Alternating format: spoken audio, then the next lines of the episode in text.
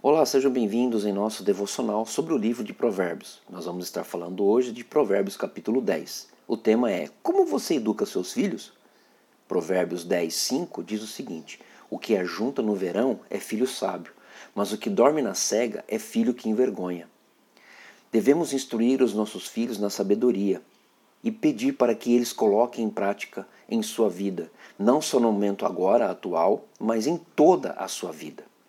Os filhos serão exemplo para as outras pessoas. Em suas mentes estarão impressos os mandamentos do Senhor. Viverão e serão abençoados sempre que perseguirem a sabedoria. Provérbios dez, trinta diz o seguinte: o justo jamais será abalado, mas os perversos não habitarão a terra. Vamos orar? Senhor, me ajude a educar os meus filhos na sabedoria que vem de Ti. Peço-te que as impressas Senhor, me ajude a educar os meus filhos na sabedoria que vem de Ti.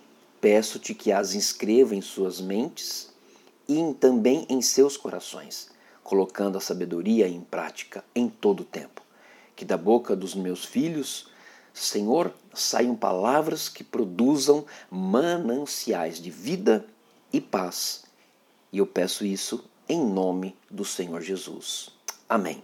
Que Deus possa abençoar a sua vida, os seus filhos, a sua família, e até breve no próximo devocional sobre o livro de Provérbios. Deus abençoe.